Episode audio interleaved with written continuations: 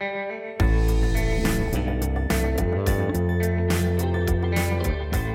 freewheeling conversation with the Senate clerk. Welcome to Grand Divisions. This is the week of December 2nd. I'm Joel Ebert. And I'm Natalie Allison. Joining us today on Grand Divisions, we have the Chief Clerk of the Senate, Russell Humphrey. Thank you for coming on. Uh, thanks for having me over.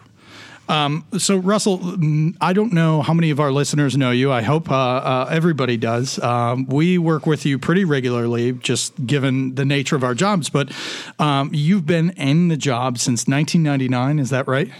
Yeah, I was appointed October 1999. Okay, so how did you get into it? You uh, were, went to law school, but then how did you become uh, clerk of the Senate? Uh, I, I, had uh, been practicing law in Memphis and decided I wanted to relocate back to Nashville. I grew up in Wilson County. And I came back in uh, the spring of 98 and was practicing law on my own. And for every dollar I made, I probably spent two. and so um, by the fall, I decided I needed a regular job. The firm that I was uh, working for in Memphis was associated with Governor Wilder's law firm in Somerville. And so I went and saw him um, in the fall and said, Is there any opportunity at the legislature? And ultimately, he hired me to be a lawyer in his office. Um, I thought for just, just the session mm-hmm. work. Um, my predecessor, Mr. McCullough, had a stroke um, in 1999. And so um, they thought that he was going to recover. And so there were a lot of people interested in the job. But in, in order to avoid having to make a decision, uh, they, they placed me in the role as an interim. Hmm. Um, and so uh, ultimately, I thought I was only going to be clerk for a few months. Hmm. Um, Mr. McCullough did not recuperate or recover. Um, and so after a year of being interim um, clerk, uh, I was appointed clerk. And now it's been going on 20 years. Now it has been 20 years, believe it or not. A job that I thought I was only going to do for one session um, is now 20 years later. So, what did you actually want to do after that? You thought you were going to do it for a year, and then you thought you would go on and what? I, I, I mean, I want to practice law. Um, I'm a third generation lawyer. My father never actually practiced law, um, and I want to practice law and try to make a little bit of difference in the world and make some money. Well, before we continue on with you, let's talk about your dad for a second. Yeah. So, your father, for those of our listeners who don't know, was a reporter for a long time. He was covering. We've had on the podcast. We before. have had yeah. him on the podcast. Tom Humphrey. Uh, he was covering politics. I don't know if that was what he did for most of his career. Can you tell us a little bit about what that was like growing up with a dad who was, I guess, involved in politics in a different way? It was very interesting. Um, yeah, he started with uh, the UPI at the Capitol Bureau, and I want to say it was 78 or 79, and then switched over to uh, the News Sentinel in 81 or 82. Um, and so, yeah, as a kid, um, um, he would make us read the newspaper at dinner often. Hmm. Um, and and would bring up tacos. He would drag me to the office. Um, um, uh, usually, it was under the auspices of, of learning something, but usually it was to try to attempt to clean out his cubicle because, as you guys remember, it was it was quite a mess uh, for many years. But yeah, it was it was very it was interesting to meet the different. Um, politicians and political figures. He took me um, to the Capitol Hill Christmas parties. Oh yeah. Uh, once I got to be a little bit older. Where did they used to have those? Uh, well, the, they had they had a big one at the governor's mansion mm-hmm. where the governor uh, had a, a core over it. Mm-hmm. They they have um, skits, and it was quite mm-hmm. an elaborate production. This was back when McWherter was governor. Yep, yep. And and uh, so you then decide to join state government. What's that conversation like with your your father? Yeah, I didn't tell him until after I took the job. Um, and, Why did you think he would dissuade you? Or uh, I, I, suspected he would not think it was a good idea. Uh, my father's a very mild mannered man, and he, he he he didn't.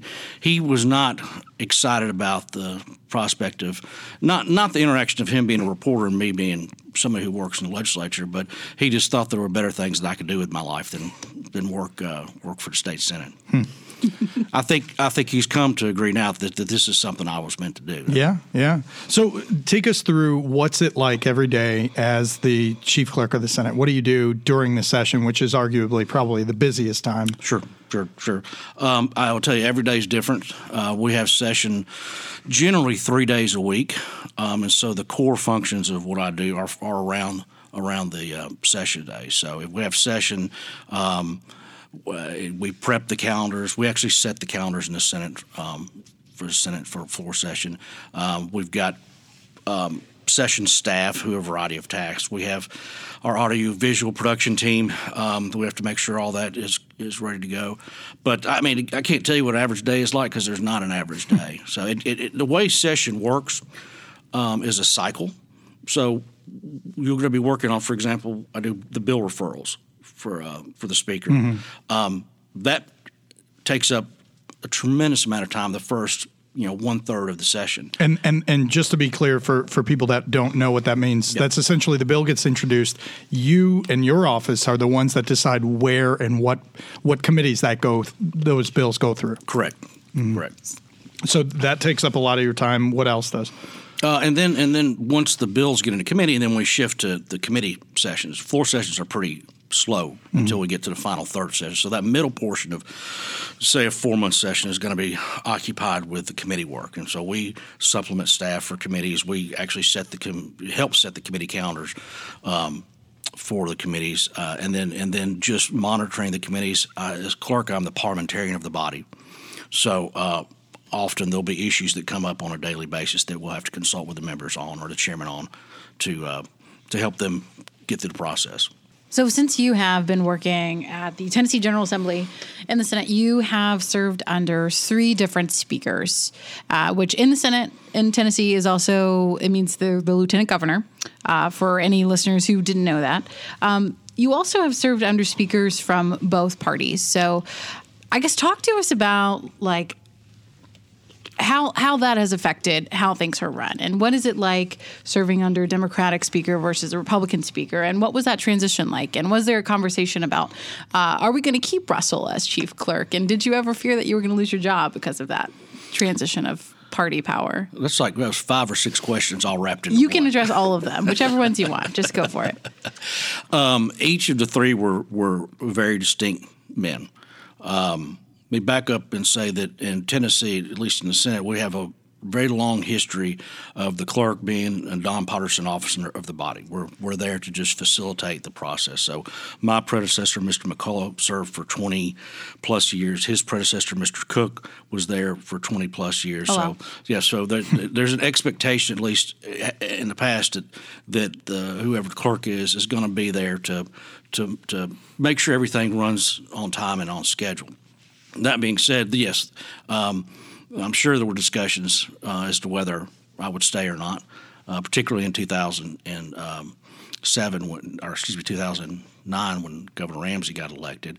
Um, but but the way um, the difference in it is not necessarily a political question; it's a management style question. So uh, Governor Wilder and uh, I refer to to the Speaker of the Senate is Mr. Speaker or as Governor. They're actually Lieutenant Governor, so I don't want to confuse it. Yep. Lieutenant and Governor. this is this is john wilder a democrat Yeah, a Democrat. Yeah, um, uh, he was elected uh, lieutenant governor the year I was born. Okay, so so when I came along to be his clerk, I mean he he had he had a long long tenure um, before him. Um, and so he was pretty set in his ways, and he had his certain expectation. And he was, and he was very actively engaged in not just the political side of the business, but also you know the administrative side of the business.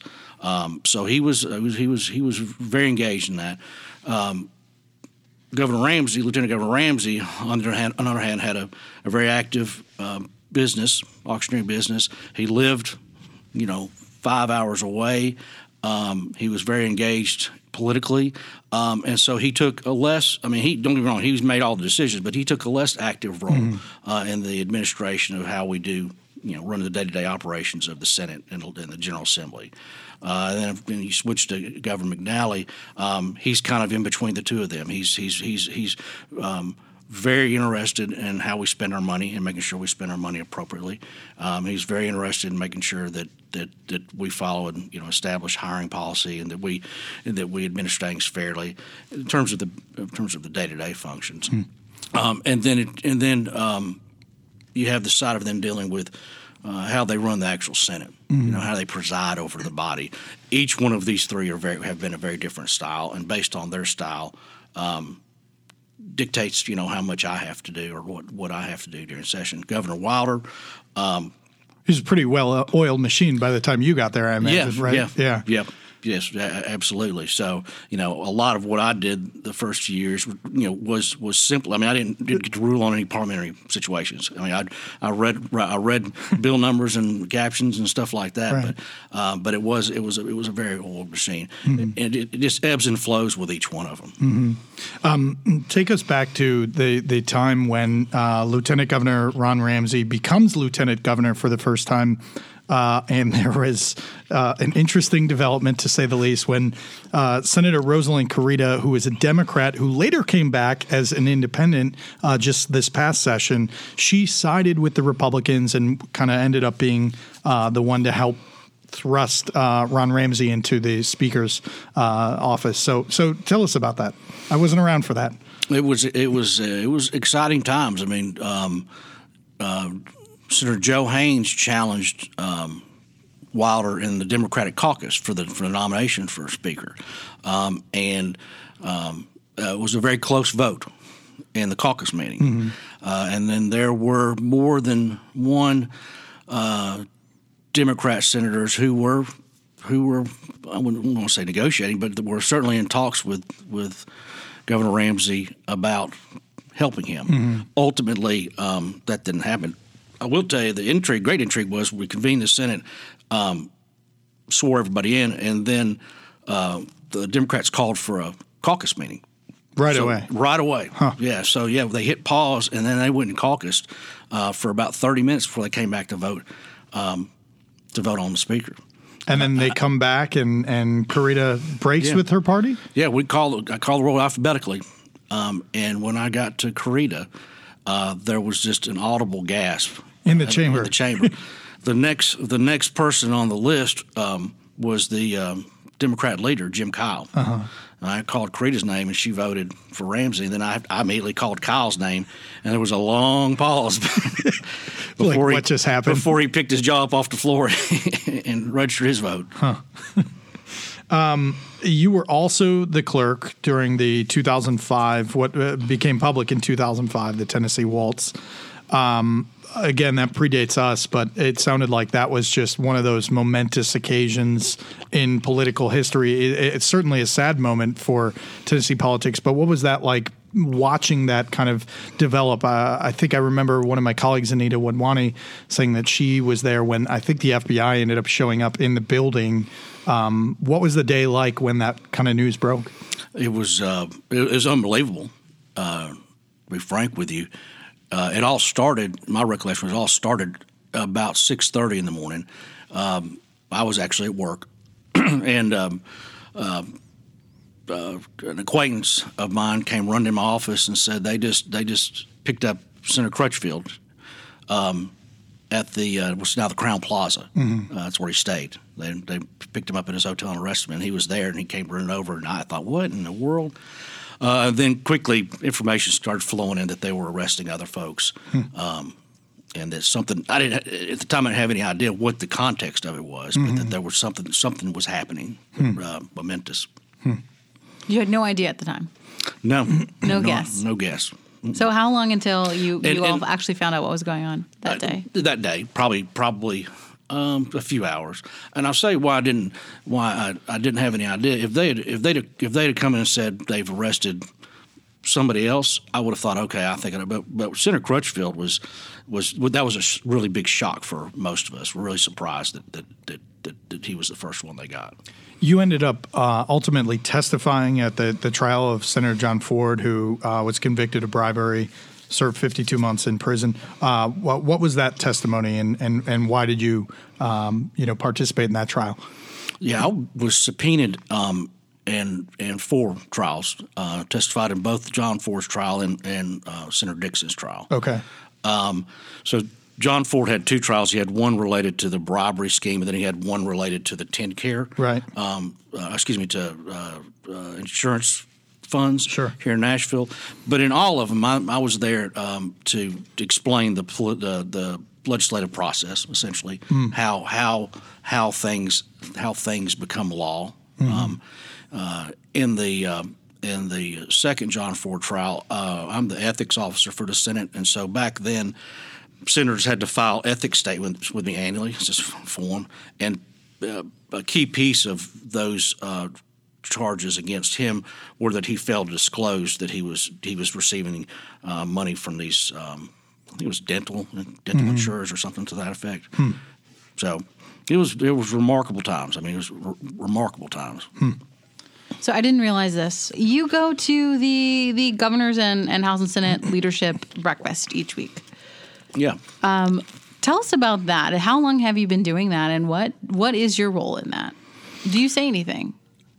J- I'm there to answer questions, so uh, it just depends. Um, so I've since I was appointed in 1999 when Don Sundquist was governor. I've um, been invited to those breakfasts, and um, you know it, it, it's interesting to see how. Um, the leadership of the General Assembly and the executive branch, you know, how they go about the decision making process. And that, that breakfast is part social, and sometimes it's all social, right? Um, when uh, under Sundquist, it was during the uh, business and then income tax wars, and that was it was fascinating to be in that room and listen to them discuss, um, negotiate, otherwise on those tax issues. Um, and then it just depends. You know, sometimes sometimes there's a lot of uh, dialogue. Sometimes sometimes they just have breakfast and chat. So, uh, but for 20 years, it's been interesting to see the folks come and go, the governors come and go, the different leadership. How many governors have, have you been under? Five?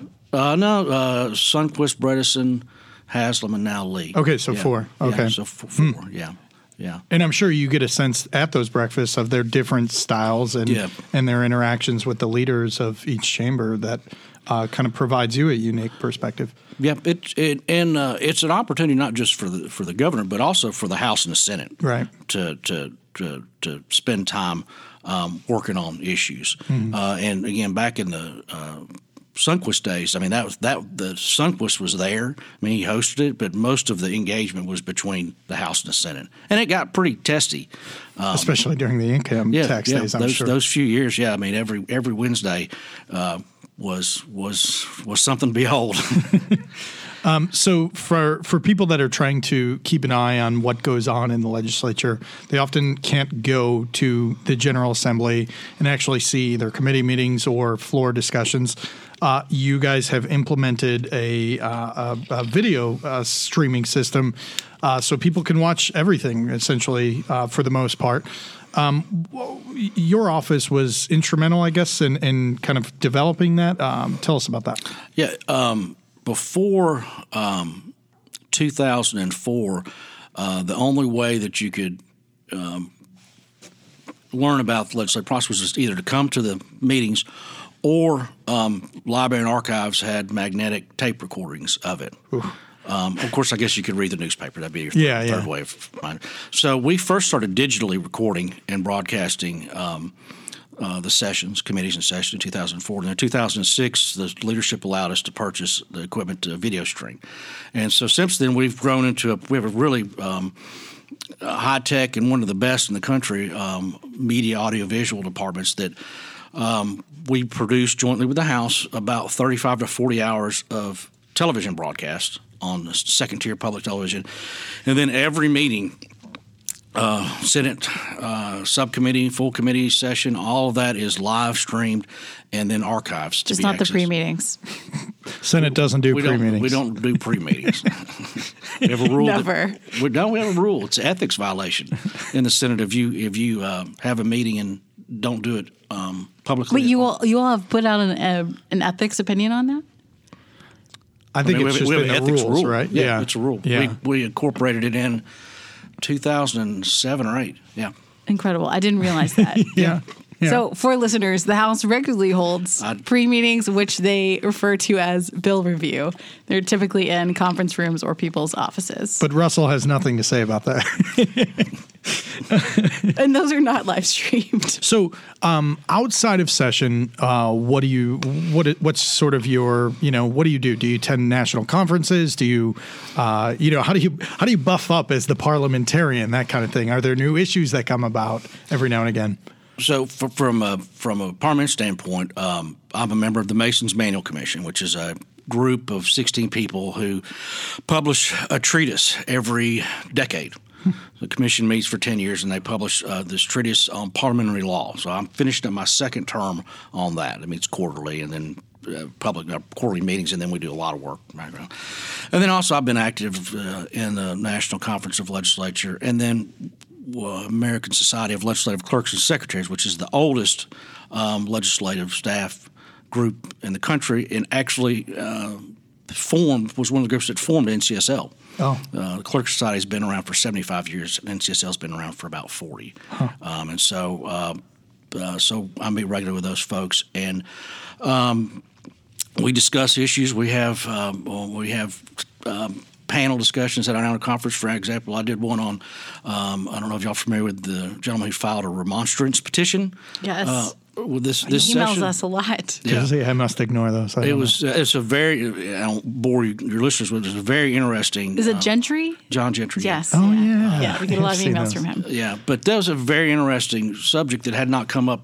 um, during my time, um, and it's and it's actually a movement, as I understand it, around the country. And so, uh, yeah, I, I did a couple hour presentation on that. Oh wow. yeah, he testified in I think some House committee uh, this this session. Interesting. Okay, so do you have like any kind of um, vocal training you did or do to keep up your your because uh, for Voice for those for who haven't heard him, uh, you'll hear it in a minute, I hope. But your voice is is very um, uh, guttural in a sense, and you're very clear when you speak uh, uh, when you're uh, at the the mic, at least in in front of the Senate, which I think is really it, it, it adds a new element to it. I like it a lot. But when I when I got uh, first appointed in 1999, there was a um, lady in the office named Laura Harris, and she pulled me aside and she says, "You know, the, this is for the special session was was coming a week. I got a week's notice. We're going to have a special session." And she said, "You know, the first thing that um, they do when they convene a special session is you have to read the proclamation convening the session." I did, I, I did not know that. And I said, okay. So she gave me a copy of it, and I said, "What do you mean by read?" And she said, "You got to you got to read it." And so she made tapes um, of Mr. Cook, of him reading re- resolutions, and then Mr. McCullough of him reading resolutions, and gave them to me. She said, "Listen to those. Um, that's how you're supposed to do it." you have to speak with authority. Yes, yes. And she from your diaphragm, and Yep. I mean, she she she walked me through it. And I, I mean, quite frankly, I was a little intimidated by it and a little embarrassed to do it. um, but for four or five days, I practiced. Um, and, and and uh, I lived in an apartment with my wife at the time, and and Miss Harris told me go in the bathroom and practice in the bathroom. I don't know anything about singing or speaking or anything like that. And so you, you should hear my wife tell stories about me standing in the bathroom with the door shut, yelling and you know yelling these resolutions, these Did proclamations. you teach yourself in five days how to do it? no, I mean, I nah, I mean, it's, it's developed over the years. So were you really bad at first? Very bad. Luckily, Yes, there's terrible, no live streaming of it back then. Yeah, yeah, So, can you read us one today? yeah. I, I um, I'm going to move this back a little. I brought one. I'll tell you, I've not, I've not read since, uh, since uh, The session. April, since session Okay. got out. So Well, no, Little that's not true. What about during the special session? We didn't. I didn't read the proclamation. Oh. They, for some reason, they they uh, moved to dispense with the reading of the Oh. Yeah, they proclamation. didn't didn't do anything, Joel. they just had a luncheon.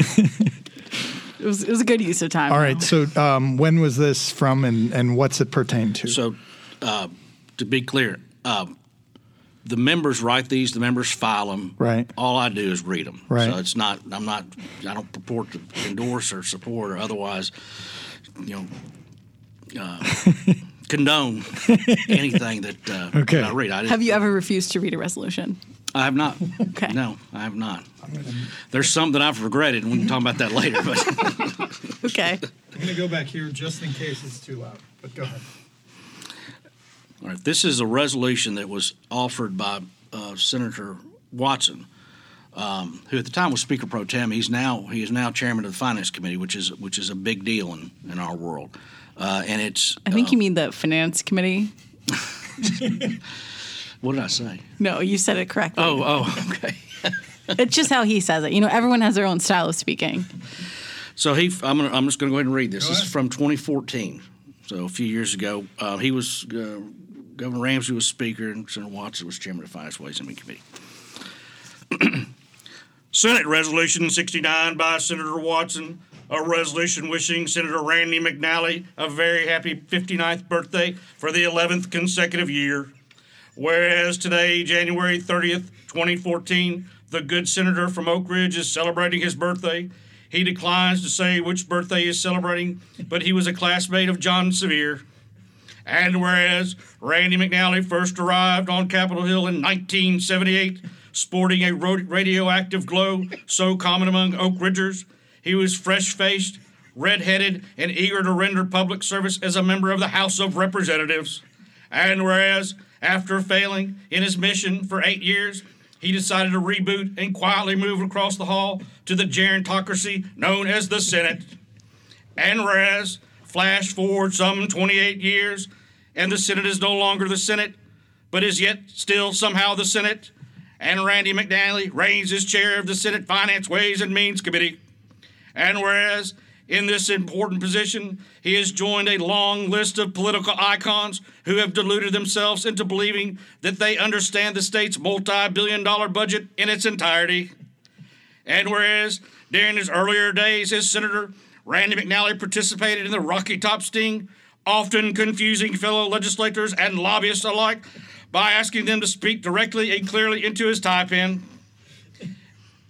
And whereas, just as autumn follows summer, Senator McNally's hair has undergone drastic changes during his tenure in the General Assembly, and like the fall foliage, his locks have experienced a dramatic transformation in color, only changing from red to gray instead of green to orange. and whereas, renowned throughout the legislative complex for his exciting and demonstrative personality, Randy McNally is currently ranked 4,183rd among the 5,000 most exciting Tennessee legislators, placing between Senator Joey Hensley, MD, and Mr. J- Jim Cummings, who has been dead for 35 years. and whereas before taking a much deserved retirement befitting a gentleman of his age, Senator McNally worked for many years as a pharmacist which profession earned him the nickname Dr. Feelgood among his colleagues.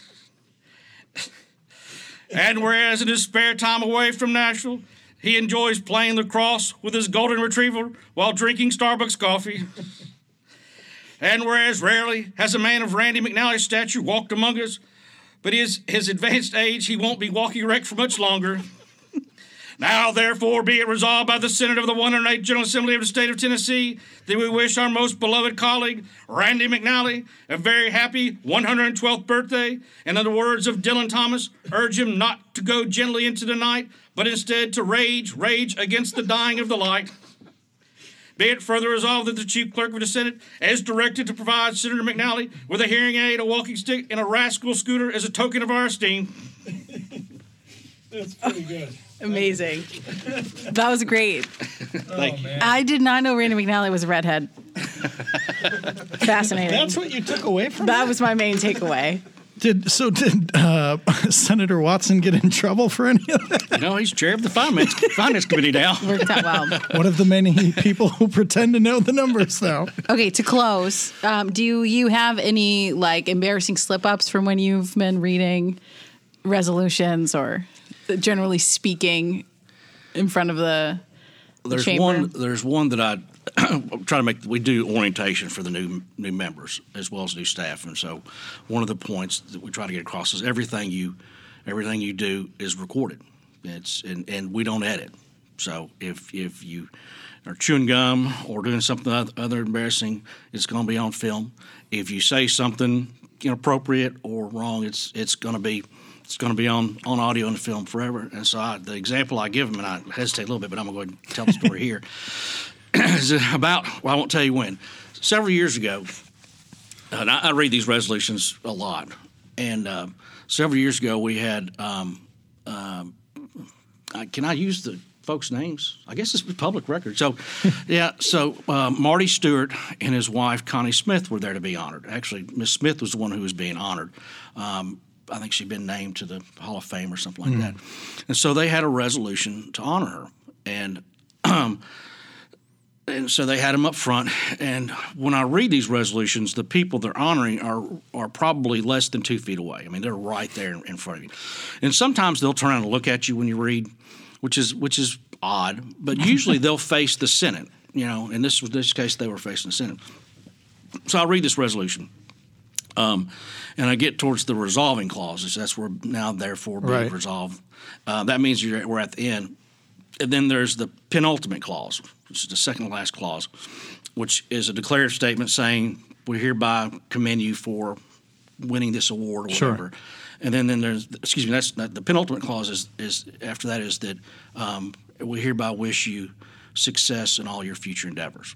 Okay, so I read this resolution, I get the resolving clause, and my mind wanders, and I'm thinking about the orders of the day, and I read the declarative statement, and then I read, and we wish you much success in all your future endeavors. And Marty Stuart turns around and looks at me, and, is, and he's and he's grinning, and Smith did not turn around, and so I thought that's odd, you know. And my phone buzzes, and I look at it, and it's a staffer in the back of the chamber and says, "You just wished Marty Stuart and Connie Smith the best sex ever."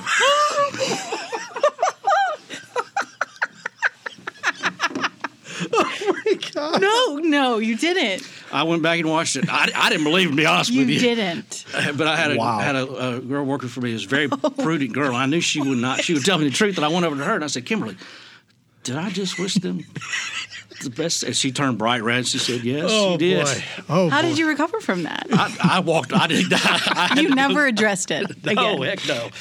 Did you ever speak to Marty Stuart again? No, He no. smiled. I think he Yeah. sent the signal. He was fine with Yeah, it. I mean they had, they've had tremendous success in their career anyway. So On that note, thank you again for Russell coming Humphrey, on.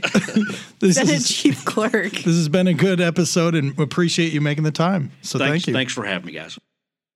And that's all we have for this week. Thanks uh, for tuning in. Oh, Sorry, go ahead. Do it again. And that's all we have for you this week. Thanks for tuning in. As always, this podcast is brought to you by John Garcia and Erica Whitney, who produce it. You can find us on iTunes or wherever you get your podcasts. Please continue to rate us. You can also find us on Twitter at Grand Divisions 3. And we will be back next week with a new episode. Later this month, we might take a week or two off, but we'll see how we feel. Uh, as always, thanks for listening. I'm Joel Ebert. And I'm Natalie Allison. See you next week.